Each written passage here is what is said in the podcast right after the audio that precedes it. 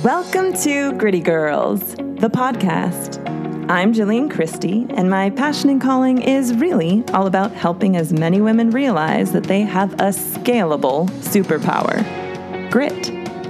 If you're into hearing from badass, world class women who just happen to be top chefs, athletes, entrepreneurs, filmmakers, artists, and activists on how they achieve their loftiest goals despite their greatest life challenges, then you don't want to miss the Gritty Girls podcast. Your journey to get inspired by phenomenal women around the globe and to learn how to cultivate more grit in your life starts now. Sometimes your childhood dream wasn't what it was all cracked up to be, but then you realize you had other dreams whispering to you the whole time. This was the case for Kate Lester. Now, a wildly talented creative director of interior design and the founder of Kate Lester Interiors, she reflects on the dubious road to her destined path and calling. As a design school dropout, she used her business acumen, personality, and no boundary budging MO to pave the way for her extraordinarily successful design firm. Find out how she did it and stay tuned to get insider tips on how to be your own interior designer, what it takes to have a lucrative business in a creative industry, and why there's no crying in business. Here I am. Hi. Hi. Perfect. My daughter is on Zoom too. So if it starts to get slow or wonky, then I'll kick her off her kindergarten. oh no, don't do that. Oh my goodness, we could always. Oh my God, I totally will. It's fine. I am so Okay. grateful that you came on with me this morning. This is yeah, gonna be it's going to be fun. exciting. I Um, love it. I love podcasts. It's very Yeah. cool. awesome. And and you know Brittany, who she's like one of my favorite humans of all time. She's so cool. She is like so effortlessly rad. I love her. She's very fun. That's a great way to put it. She is effortlessly rad. Yeah. I've I've known her since college and um she's she's just been one of my favorite people you know she's always been you know like really close friend slash mentor Yeah. when i was younger and She's amazing. And her her our kids are like maybe like less than a year apart in age. So um so we've sort of been going through like the same things and we're sort of sort of in the same industry circle. So yeah I do get to see her a lot, which is cool. but i yeah so i'm so excited to chat with you i i became obsessed brittany introduced me to your work and i became Oh, cool. obsessed with it i don't even know like what the genre would be called i call it like clean and like classic or whatever but but Yeah. sure We, I think we try to call like people always ask because a lot of people say like, oh, it's coastal, and I Mhm. hate that, right? Because that makes me think of like bad seashell art and like turquoise, you know. So I, I, I, I think we just call it like yeah, clean, classic, curated, like that sort of vibe. Because really, not all of our clients are coastal Mm. right? Like we did an apartment in New York, and that's Oh, there's no shells in there. You know, I mean, there's no shells anywhere. Okay, Right. but like, but so yeah, I, I would say like clean, clean and and curated. Um, that's like the most important thing to me is that the spaces don't look mass produced and they don't look like they came out of like a catalog. Totally, totally. Like they they look they look clean, but also like lived in. Like you, Yeah, personal, livable. personal, Per- right? Yeah, very personal. So I just wanted to put that out there because I'm obsessed. Um, Thank but I you. also know you went to um, you went to USC Business School. I did. I went to. ASU Business School, so a little Okay. rough, but you know, still friendly. You know. That's okay. yeah, we're much less friendly with um, UCLA. So yeah, totally. so, so did you always want to be a designer? Because you went to business school. I'm curious No, what I your road yeah. was like there. No, I did not ever want to be a designer. I actually, my mom was a flight attendant, and I remember thinking that like that job seemed super fun, but that she was never actually making any real money. And that I wanted to make real money and be like important, and I wanted to have people working underneath me, and I wanted to have a briefcase. That was like a big deal to me. It was like a briefcase and a cellular phone because they were like, my uncle had one in his car, and I was just like, that is so cool. I want a phone in my car. I want to be that important that people need to call me in my car, right? and so I wanted to be like an important man at the time. That's what was there out there, right? There weren't that many important women, and Right. and in at least in my like family circle, I wasn't the my aunts were stay at home moms and my uncles were important. And I was like, well, I'm going to be like them. So I decided early on that I was going to be like a really important business lady. I didn't know what I was going to do, but it was going to be like a lot of check writing and business. And that was it. And I was just going to make a bunch of money and have that briefcase and car phone. Right. So then when I, I sort of just followed that track and was good with math and, you know, was a good student. And so I ended up getting a scholarship to USC and I went to business school there. And once I got into corporate America, I absolutely hated it, right? I didn't realize how, you know, there was just so, there was so much there was like it was just going to take forever it felt like for me to get to that corner office, even though I did get a corner office out of school, but it was a little one and I didn't like it. Um, and it was like not enough money. And I was like, wait, I have to ask to go to my kid's soccer game. Like I would see these ladies and men, you know, you have to like request a day off and you have to, when you're working in these big corporate offices, it's not till you get to like the height of your career that you can just come and go as you please.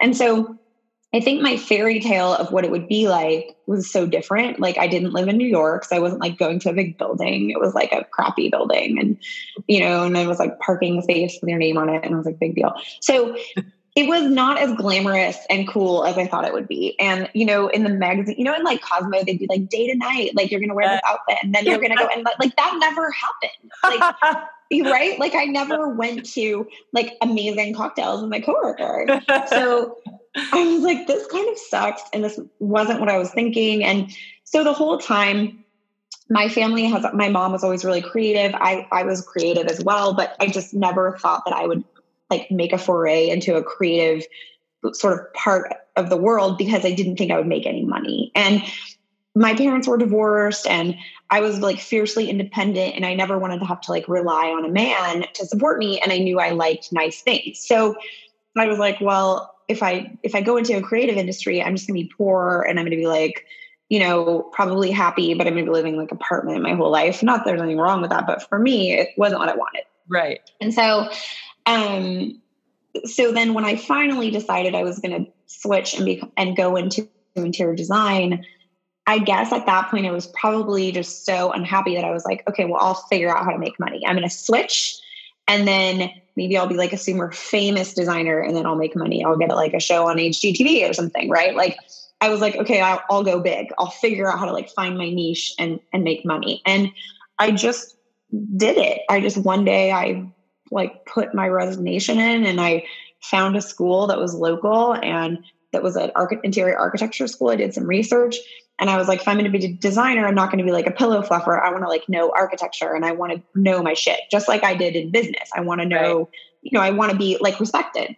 And so um, I did it, and I and like I took my USC degree and I like put it in my pocket and mm-hmm. I bartended, yes. and then I went to school at night. So it's really it was really hard. It was really like humbling and you know like rinsing down bar mats when I used to make like six figures. So. Yeah and but it was what I had to do if I was going to like switch and and I needed to do that sooner than later because I didn't want to be 60 starting over. Like I didn't want to be that lady in my class right, that right. was like, how do I turn on the Zoom? And I am that lady. Anyway. totally. Wow. I mean, that's it's so wild, and and it, I know it must have been hard too to to make that switch. Right, that decision was yeah. like my uh-huh. grandmother was like when she was alive then she had helped a lot with school and given me you know advice and money. And you know anytime my parents would say no for money she would say yes. And so i felt like so terrible going to her and saying like i know you invested all this time and energy and money in my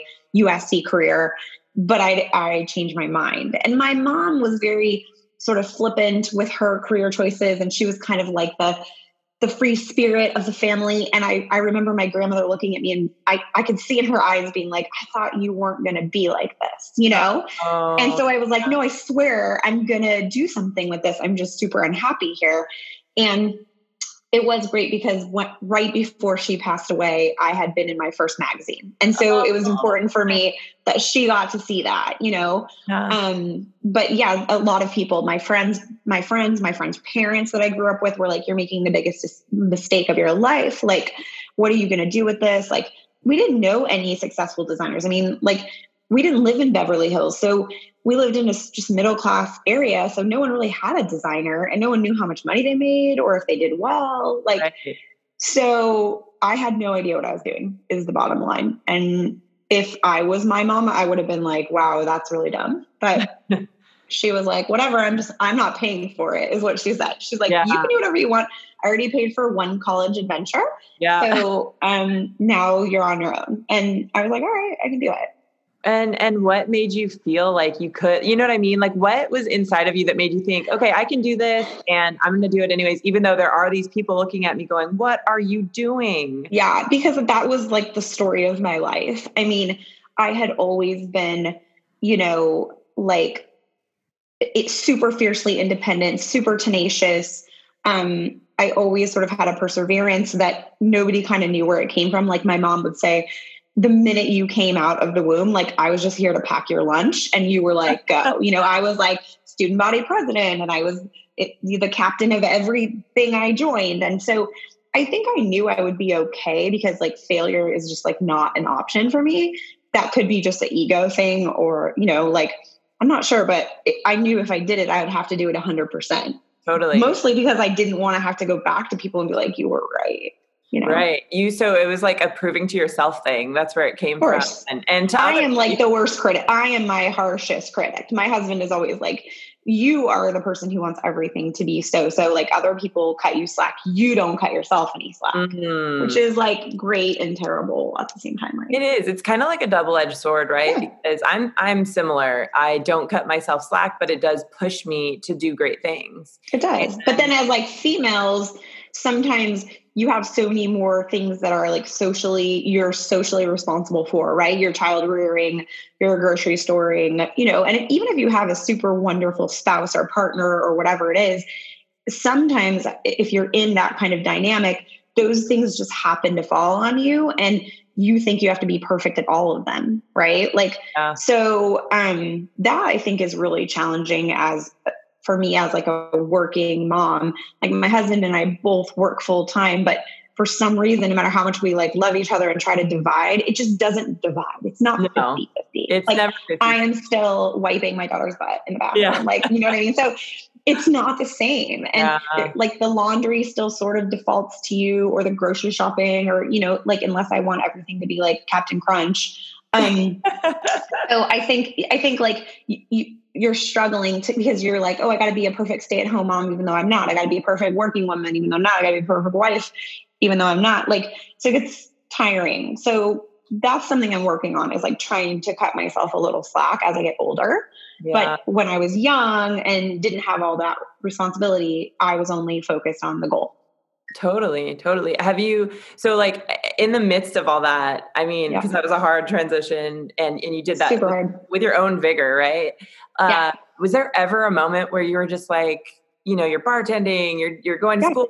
Were you ever like, what am I doing? I want to quit. Don't want to do this all the time, and especially because I would see, you know, like I, I wasn't in an area where there's a lot of high end designers. And so I wasn't seeing how I was going to make money doing this. And I was like, okay, I'm going to figure it out. It's going to be great. I'll go meet because my family was like normal. We didn't hang out at country clubs. Like I didn't really know a bunch of wealthy people, right? So it's not like I grew up with the Kennedys and I'm like, oh, I'll just do their house.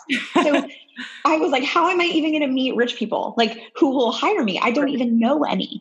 So a lot of that was sort of relying and keeping those USC contacts and making sure that I was, you know, getting a, some mentorship from people, from friends whose parents had had designers, from you know who who were in different circles that I than what I grew up in. Um, and so that sort of kept me going. But yeah, I mean, every time you're going out with your bartending friends and they're all going to be bartenders forever, yeah. you know, it's so fun. But then I remembered, like, what are they going to be when they're 70? They can't, you can't still be like slanging like buckets of like red juice, right? So I knew that I didn't want to do that. I knew I didn't want to be like the old saggy lady at the bar. And I really wanted to make something of myself. So uh, as much as like it was hard, you just keep you just have to keep going. Plus again, like I didn't want to have to go back to my hometown and be like, I failed.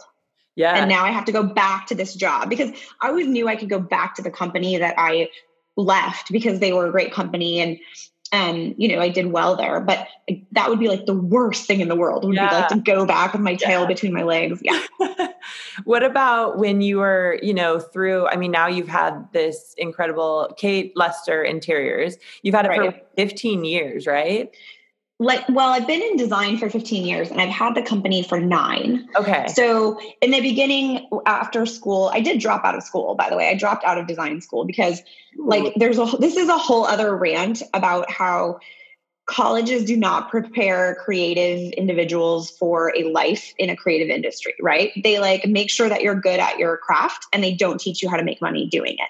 So colleges art colleges you call me and i will write your curriculum because yeah my business acumen and my my you know everything i learned from usc prepared me to sort of write a business plan for my new design firm right?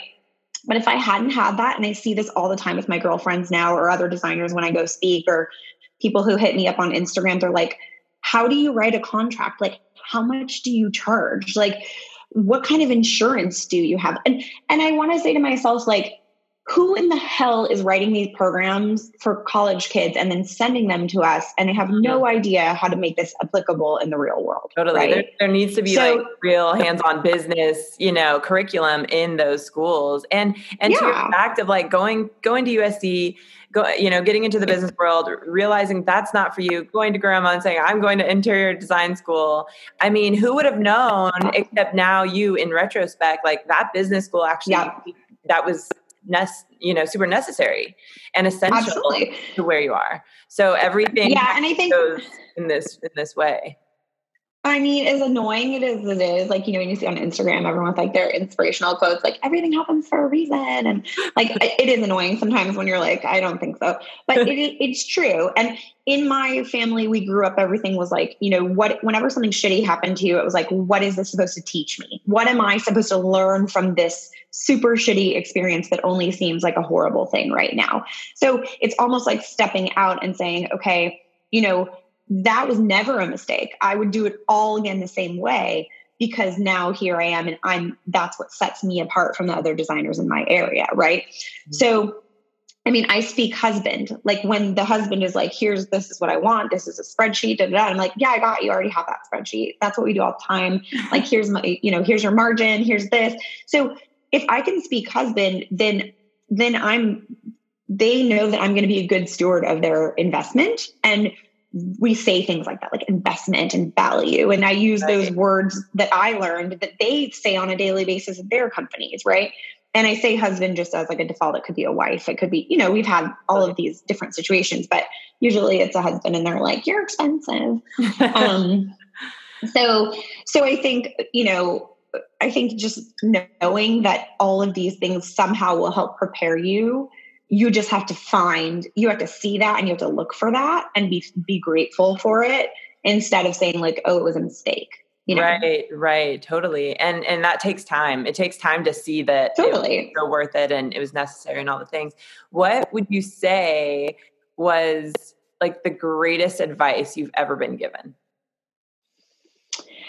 it's funny. I think that it was it was after I started my company. It was from a, a, mentor of mine who happens to be like around my age, but he is a he's a college friend from USC and he's a real estate guru. And he said to me, I think it was when we were looking for homes and he was helping us look for homes. And I found this house I really wanted and I was so excited. And then they didn't accept our offer and they counter offered and I was like, just offer more. And he's like, no, we're not offering more. He's like, you have to take the emotion out of this. So it was like a simple sentence that sort of resonated with me. And i watched sorry i watched him do that in all the business interactions that i was then part of when i'd worked with him on you know investment properties or things projects together that he really like set these goals and then he took the emotion out of it. Or when he negotiated he took the emotion out of the negotiation. And as females sometimes I think we tend to be more emotional, right? Mm-hmm. mm-hmm. Um, so I think for me, it was learning that your process is your process, period, right? You cost what you cost. Um, if someone's upset about it or is telling you it's too much, then you say, I respect that. This is my business model and this is what I charge. I think as a designer, where you're setting your own fees, like you don't ever go to like True Religion or, I mean, no one's buying those jeans anymore, but like you don't ever go to like Nordstrom and you're not like, oh, yeah, I think these should be like 49 Right. Like, who the fuck does that to someone? Yeah, no. So when someone does it to me, I'm like, yeah, this isn't negotiable. So I think if you get upset or you get you know you get flustered and then you lower your price because of this person's influence you're getting emotional. And that is applicable to a lot of trades or or industries right? Is know your worth and then take the emotion out of it. And if you don't get the project you can look back and there will always be a reason why you did if you don't get the promotion if you did, don't get the date if you don't get the guy or whatever it is yeah. there's always a reason when you look back that that wasn't the right moment for you. And i really do believe that. Um so that's, i think if you can take the emotion yeah if you can take the emotion out and and you know know that for these people this is an investment. It's not personal. For me to say to them this is my business model it's not personal. Um nobody has ever come back when i do that and said like they've said no and then i said okay and we've walked away and it's amicable right? And then sometimes they'll refer their more wealthy friend because they'll be like i couldn't afford her but you can. Yeah. so it's never like backfired in oh, my face that's great. Right? so so i think just stay true like if you make it people will come and i think that you just have to stay true to that and not get emotional. Please don't cry. There's no crying in business. I can't handle it. Wait till the elevator doors close. If you need a breakdown get in your car and sob. But you know really like you kind of have to to think like what are all the things that men get respected for? Like i'm a bitch but he's amazing. Right. he's a go-getter right? So i think i constantly think about like if i was a man what would people say? And and i think you know trying to change that rhetoric takes time but totally and it yeah. gonna take a lot of time but yeah the the parallels aren't parallel. Like it's mm-hmm. totally different adjective for for males yeah. and for females always and and it always. will take time. Um so that's i mean that's incredible advice. What would you say you still struggle with whether it's personally or professionally? What do you struggle with? Like what's a thing that's like per, you know prevalent in your life? Yeah i i think i struggle with being in the moment. Um I think a lot of people who are a type A personality, who are go getters, who are probably listening to a podcast, like people who listen to podcasts, like want to better themselves, right? So, so your listeners are probably all in the same boat of like, I want to check this box, and then when I check this box, I need to check this box, totally. and then you realize like there's so many fucking boxes, and so you know, I think it's important just to remember to yourself that like remember when all you ever wanted was what you have right now and it's so easy to get caught up in like, okay, I achieved this, and now what do I need to achieve? And now what do I need? And to remember that those things are going to be achievements, but they shouldn't, you shouldn't be wanting them to make you happy, right? You should be happy and then say, and I want to achieve achieve this but this isn't going to make me happy. If I'm not happy in my studio apartment, I'm never going to be happy in a mansion. I see this every day um, with people who swear that $11,000 sofa is going to make them happy and then they sit on it and they're not any happier. So, you know, I think just really living in the moment, being appreciative, being grateful for everything is so hard in this day and age, especially with social media and all that bullshit. Um, so I struggle every day being grateful, being thankful, you know, not griping when you get on that Peloton, being like, I have a two thousand dollar exercise bike, yes. right? Like so saying I'm I'm grateful that I have legs to ride this bike, even though right. I'm grumpy. So I think everyone probably struggles with that, but that's my hardest is to yeah. not keep keep keep going. Totally. And that's that's like a lifelong journey to like try to get totally there, right? Because you're just because we every day we get really good. Like sometimes I'll set these routines for myself where I'm writing in my gratitude journal and I feel really totally. good for like two months. And then you you slip for a little bit. So it's yeah. like this. It's never like this straight up 100%. trajectory. And no. you're like, I'm I'm like, I'm gonna meditate and I'm gonna like be this person. I'm not gonna do that. And then you're like, I'm a human being and I'm dying over here and I'm trying my best. And that's what I'm saying is like these perfection sort of things. And I think it's just if you can do like one moment, I think like Tony Robbins, I was watching this documentary on him and he talk about like another crazy type A person. He was just saying, even if you just say it to yourself like once a day, like, this is a beautiful moment. I'm grateful for this moment. just once a day at some point in your day. Maybe it's like that you got to drink a warm coffee. This coffee's cold. Right? So like, right, as a mom, like I got a coffee or like what a, a shower. You're like, oh, so great. So whatever it is, when your car starts in the morning, I don't know. So I think um, what's that? Any, what's any, that called again? That that documentary. I still need to watch it. You know, I don't know what it's called. I watched it like two years ago, but it, if you search just like Google Tony Robbins documentary, it's very good. He's super interesting. I watch. I like to watch and read all kinds of things, like you know, political stuff, left and right. I think people mm-hmm. in general are just interesting, and I think super successful people are even more interesting because I definitely find, especially with my clients and like the people that we interact with that are, have high net worth or are very successful, there's a correlation of like quirkiness and weirdness and things that happen. And i feel that like i'm weird. So i agree. Like it you know that correlation starts to go like the more money and the weird the weirdness or cool quirky things. So those you know like steve jobs and the turtlenecks and the like it's strange so i think it's really interesting when you watch these documentaries you kind of see how these people live and and why they are how they are and how they got there. They're like out of they're they're not thinking in the box. They're so out of the box and the quirky. No. That's like, you know, yeah. and it's it's a good thing. You got to embrace your uniqueness because that's what's going to make you oh. like get to the next level and all And that. that's we we talk a ton about this at our office and I talk about this a lot when I do like panels and things is like it's about being authentic and that's like the most important thing you can do in your market because every market is so saturated. So if you want to be an influencer or you want to be a news media personality or whatever it is you want to be, what makes you different? Like, what do you have to offer? I mean, that's a typical business question. Like in marketing 101, right? Like, how are you going to set yourself apart in the marketplace? Well, as a, a human product like me, that's the same thing. How am I going to be different from the blonde lady who looks just like me there's like a thousand of them, right? Like, oh, middle class blonde lady designer. Like, I am, there's one base template and we're all the same. So, how, where is my niche and how am I different and how can I embrace that? And I think when you find yourself and who you truly are and what sets you apart, it may not fit in that box, but that's okay. Like, that's when I started to get really successful, was when I got that confidence to be who I am and then I could be honest and I could be funny and I could be weird and I could say bad words and I could wear ripped jeans and a hat all the time. Mm-hmm. And I didn't have to wear a pencil skirt. I didn't even fucking own a pencil skirt. Like, so once I started to be me, my business sort of soared because my clients were like, well, she probably couldn't join my country club, but she's really good and she's really funny. So, like, you know, they were like, whatever.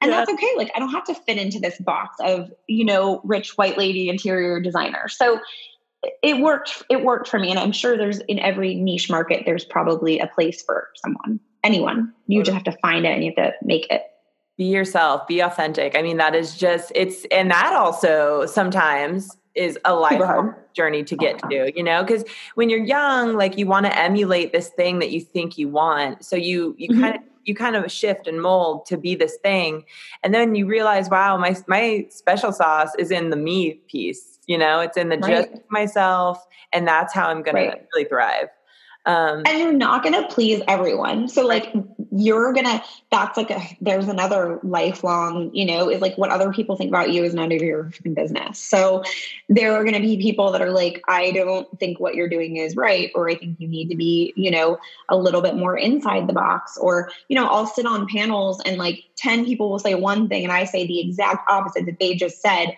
And like half the people in the audience are like moron you know like so you're not to please everyone but you do you and and like if you're paying your bills and you're happy then who cares right like you're here you're doing it what um so what would you say in in all of your life maybe like what eh, personally professionally is the biggest mistake you feel you've ever made and you've had to learn from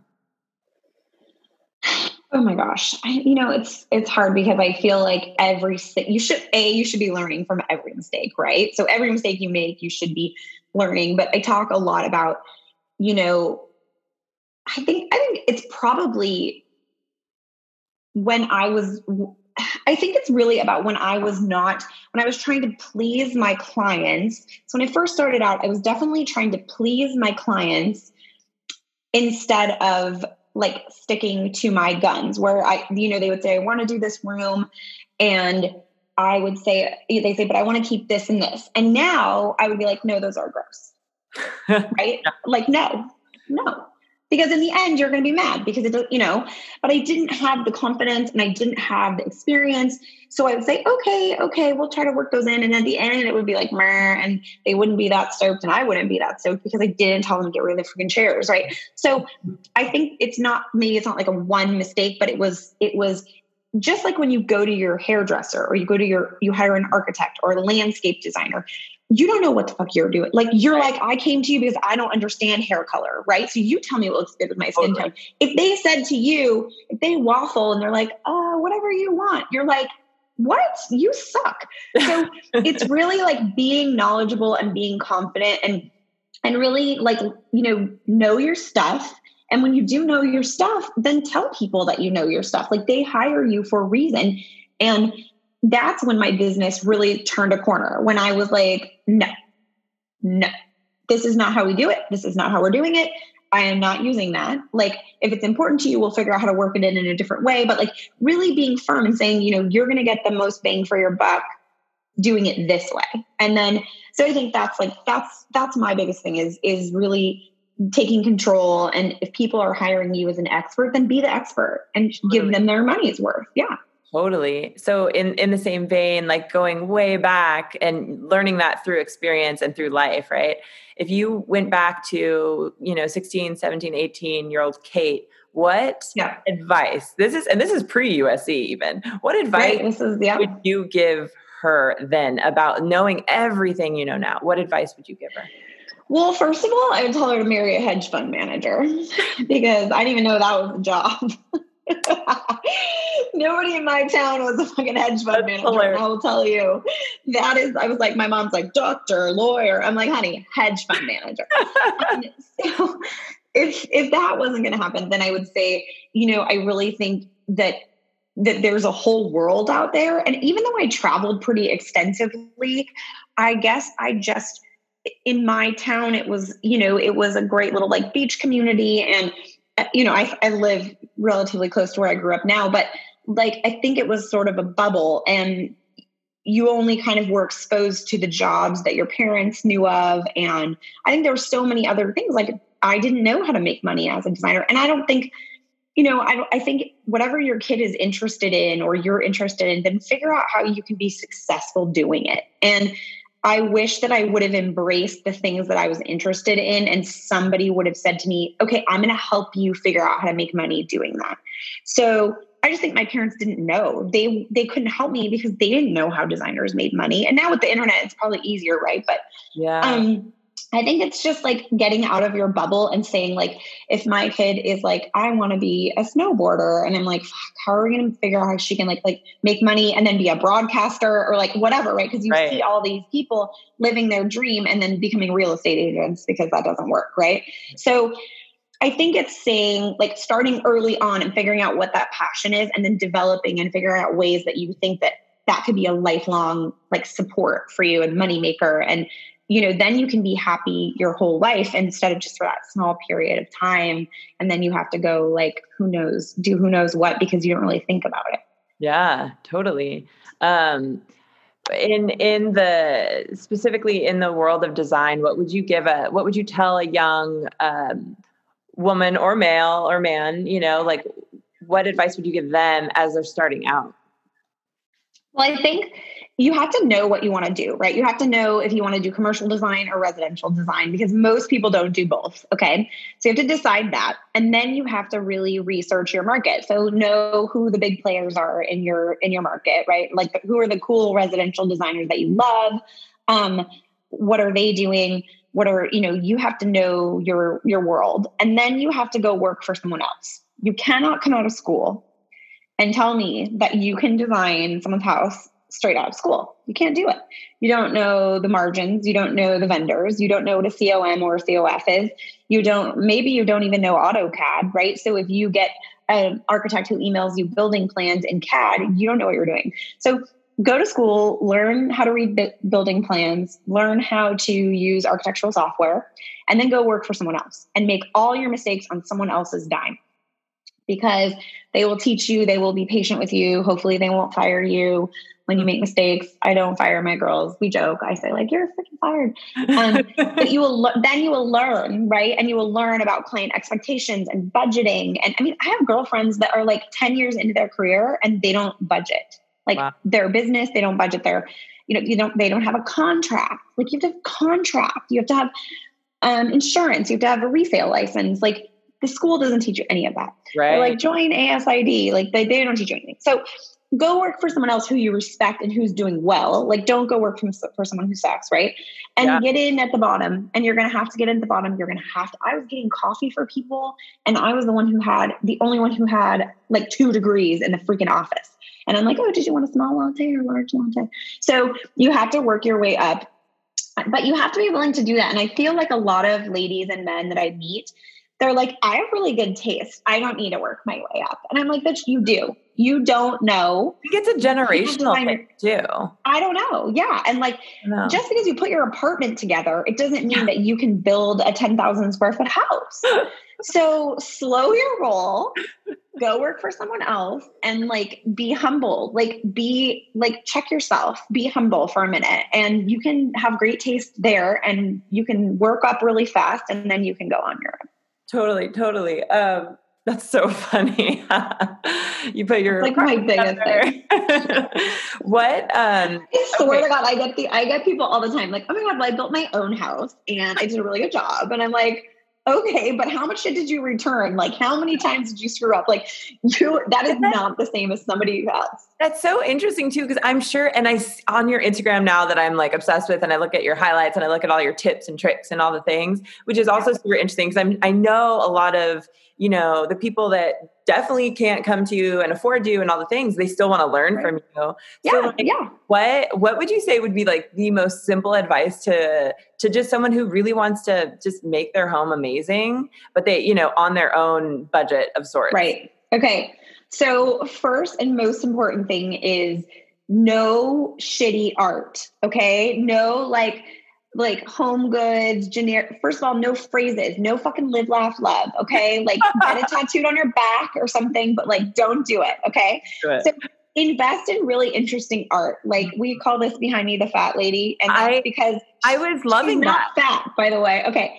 She's not fat, but we did we bought her for a client, and our client ran a chain of gyms, and so she was very fit. So when we hung this in her house, she goes, "That chick's fat," and I was like, and my daughter's like, "What you, mommy?" I'm like, yeah. um, so so I think really invest in interesting art because what happens is it sort of elevates the look of things, and then please collect and curate things, right? So go to a flea market and find things you like. A pencil sketch is amazing. Um, I can tell you that you can buy a sofa from IKEA and then hang an incredible piece of art or, or a gallery wall over it, and it elevates the look of your space mm-hmm. tremendously, right? Make sure your rugs are the correct size and that all of your furniture is on top of them. Go for a more inexpensive rug so you can get a bigger one than something really cool that's the wrong size because it's all ruined if you do it that way. Um, and then really add personality to your home. So don't make it look like it came out of Crate and Barrel. That's boring. Like make it you. What do you like? What do you, you know, what do you enjoy doing? If you're into paddling, then frame a paddle or hang a paddle or mm. like make it so that people can can understand what's important to you. I'd rather see people framing weird art their kids drew than like that flower printed thing from Home Goods on a wrapped canvas, right? Yeah. So please make it interesting and then and then um you know like collect things find interesting things. I, it's so much more interesting to see people's homes that have personality than something that is just like i bought number two. Right right. What like what inspires you the most when you're doing like your own space like or mm-hmm. anyone else's space i guess? Like I what never do my own space. My space yeah. my own space is like like leftovers from like all our projects. Um your own space is the hardest when you're a designer because you're like i don't know i don't know.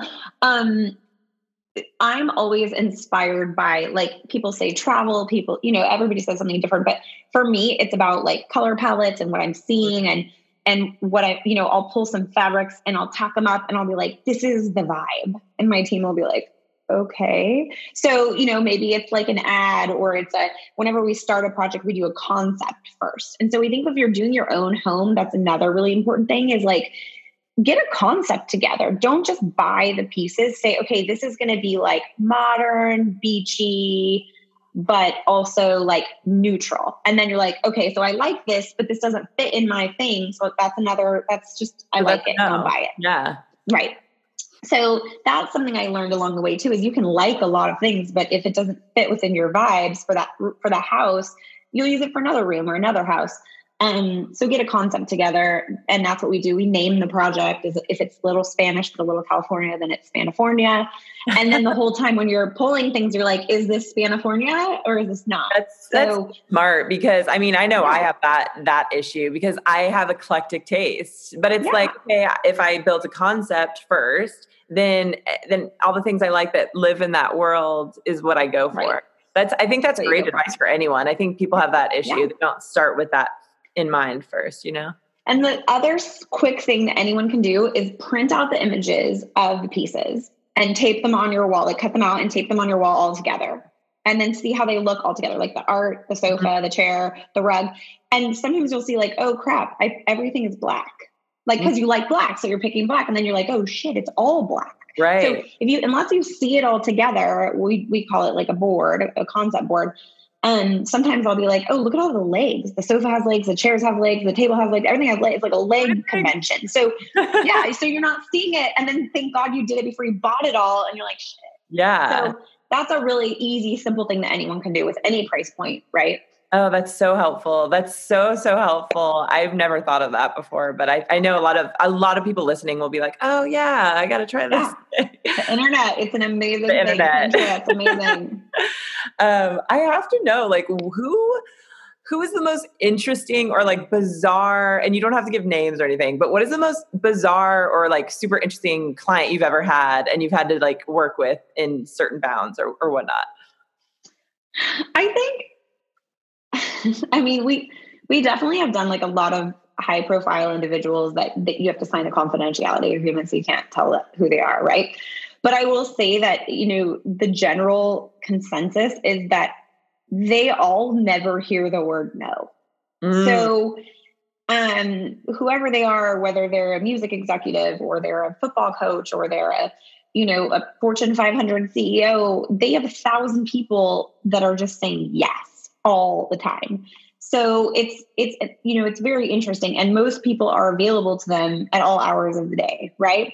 So it's really interesting when you get into this world. You will you could exhaust yourself if you had 10 clients of this caliber, right? So you have to set boundaries. And I think setting boundaries with someone who's like a mega superstar is hilarious, right? You're like texting them, like, hey, I'm having family time right now. And yeah. I'm like, I just told the coach of like whatever to suck it, you know? So like, so it's super funny. So you have to like really be confident and it's super scary because you don't, you're like waiting for the bubbles. I'm like hoping they're not going to say you're fired. Um, but you know most of the time they totally respect it because they want to have that time too so setting those clear boundaries with with people who never hear the word no is really important like like i'm available to you anytime monday through friday before 10 p.m. or whatever it is, whatever your deal is, I'm right. not available on the weekends because that's when my family spends time together. Um, and you'll find that like setting those boundaries, you know, is is cool. It's kind of funny. And and then I think like keeping it separate. Um, a lot of designers become really good friends with their clients and they travel together. I don't do that. Um, at least I don't do it at least until the project's completely over. And I probably don't really do it at all. Yeah. Um, we just keep it separate. And I love them and our clients are generous and sweet to us. And we try to keep it, keep it separate. And, and I found that that works for me. Totally, totally. And I don't like get drunk and I'm yeah. stupid and like, you know, fall down or something. I'm like, you know, I don't want, I don't want any of that mess. So I don't to deal with that. that with my OG, yeah, all my OG friends. Yeah. no, that's so, that's a very, that's actually, uh, you know, we laugh, but especially for younger people to, yeah. To, to know that that that's important to try to keep that separate is so important. I mean, it, because like if you hang out with them, you're you're they're not going to like give you their money. Like you're still right. there's still going to be like a divide. Like right. that's still the guy who's like in charge of all these super famous like rappers, and you're still not. So right. it's just different, you know, like as me doing their house is not a big deal. Like, so I think just remembering like, like, you know, that, that like you can have fun together, but be professional and that you want to have like covet that relationship because if you were to ruin it, those are so many referrals. So totally. I think I always think of it that way. Yeah. Totally. Um, so what would who would you say is your your most like favorite gritty girl of all time ever and why? I don't know. I was thinking about this and like I don't know. I guess there's like a there's a lot, but I feel like I kept going back to like an older generation. Um because I feel like right now in my world there's a lot of women that are that i see like you know on tv or celebrities or whatever and they're doing great work but they're not giving like zero fucks like the older ladies. And i and it's funny because i immediately thought of like jane fonda and like goldie hawn and these ladies who just literally gave zero fucks right? And i think when you look at someone like Jane Fonda, like she she was an activist for everything she believed in, whether she you you agree with it or not, right? Like she's a badass. And she she built these empires and she just doesn't care. And I think a lot of people were turned off by her attitude because it was so so divisive and like so, you know, it was yes or no, it was black and white for her. She had an opinion about everything. And I love that. Yeah. Like why why was that frowned upon, right? Like, I don't want to be universally appealing. There's like a billion other universally appealing people. I want to be interesting. Yes. So I, I think someone like her stands out to me as being gritty and tenacious and saying like, okay, I'm going to do workouts. Then people are going to write like songs about me. Then I'm going to, when I'm like 70, I'm going to have a Netflix series. I'm going to yeah. blow everyone away and be the best person on the show. And I'm still going to look like fucking million dollars. Right. Yeah. So you know, I think I, I think she's rad because she's like unapologetic. And I think as women, we're so fine-tuned to being apologetic for everything. And I think that I'd love more people to say, like, yeah, I, I'm not sorry. I don't want to go to this PTA meeting. And that doesn't mean I'm a bad mom. It means you're it's fucking boring. And I'll just write a check. so like it's you know, and like is that frowned upon that I wasn't sure which day of school my daughter started on? No, but like I'll check my email later, I'll figure it out. So I think, you know, like we're all totally. doing the best we can. And what's important to you might not be important to someone else, and someone else might be living for that moment. And that's okay. And we should all just like cut each other some slack and and just you do you, you know? And I think giving zero fucks is like the best. And any woman that's doing that, like we should be praising them and embracing them. And Absolutely. even if you don't agree with them, like we don't care. You do you. right. and you do I, you, girl. I love I love Jane Fonda also. I'm obsessed with her. She's an amazing woman. Um, and also just like speaking to like the the time the era that she came from being it yeah. being so strong in herself right. and so public was even more courageous you know because it was right. just it, like you know that wasn't how women were seen and we're like it's taking yeah. time that like we're getting there but it takes women like her to really trailblaze and like show but it's still we're still different. like not not there like i totally oh, agree with you and think how much how much harder she had to work right but we're still not there because there's still this this, you know, while the happy homemaker thing isn't still going, now there's like a clan of I'm not a happy homemaker, but I'm still in that sort of box. Mm-hmm. And I make a few mistakes, but it's funny and I'm on Instagram and I'm an influencer. And so you're just you're just still doing that same thing of fitting in a box. It's a different box. But yeah.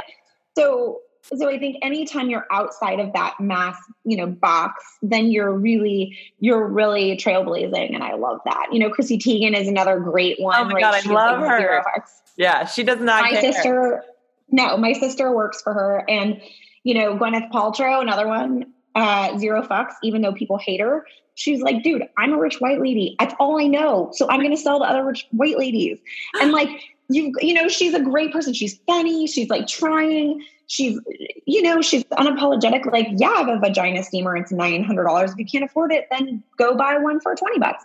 Like i love that these people are just like embracing their audience and their yeah. brand and who they are and not apologizing because like it's not her fault she was born into like the right family. Right, right? like totally. if we could all go into gwen paltrow's mom's vagina and come out we would be like yes bystander i want to be your child. So for me it's like don't hate like just let them do and And I think I wish more women would cut each other some slack. If you want to breastfeed, great. If you want formula, fucking great. If you, you know, like just breathe. Everyone breathe. Everyone breathe. breathe. That is I love that. I love that so much. I'm yeah. gonna like put that up on something. Everyone, like I don't know, like embroider a throw pillow right now. Yes. Everyone breathe. oh man, Kate, I am so pumped. I'm so I'm so happy you came on. I feel like I just learned Me so much. Fun. I um, feel it's exciting. I like it. I, I don't sometimes I do these and I was like, I didn't know I felt that way. And it just like comes pouring out like vomit. It's like projectile. I'm like, ah, I had no idea. So this is very fun. It's always fun to learn. I'm glad you had and, and be a part of it. Totally. What I know, and I hope your listeners like learn something. A good takeaway. I like totally. takeaways. They're gonna. There's gonna be so many takeaways, and I want them also to like check you out also on all the things. So you have your website, but yeah. you also have Instagram. Insta- yeah, but Instagram is the best because that's where it's um, at KL Interiors. And that's where you get a glimpse of like me and how I'm juggling everything. I do incorporate my family. I do show pictures of them and and talk about, you know, raising a kid and being a mom and raising a husband because he's like my other kid um, and you know how that all works and then uh, also there's a ton of, of inspiration and design stuff and you'll get a little bit of my personality there as well so it's it's a fun it's a fun space and i do interact so if you heard if you heard the podcast and you message me like i will respond i run all my own social media so say hi and tell me what you liked and didn't like because i love that Yay. And I I certainly love the page, the the Instagram page. So mm-hmm. definitely I'll send everyone over there. But you have been awesome. I'm so happy I got to meet you in person finally yeah. after hearing such amazing things from our mutual mm-hmm. friend. Me too. Um, Thank you for doing this. I love this. We need more places like this for We do. For we do. And everyone breathe. Breathe. awesome. Thanks so much, Jillian. I appreciate it. This has been Gritty Girls, the podcast you come to for your dose of badassery and inspiration from some of the most influential, accomplished women on the planet. Please subscribe today. I would super appreciate it. I'm Jillian Christie. This is Gritty Girls, and we'll see you next time.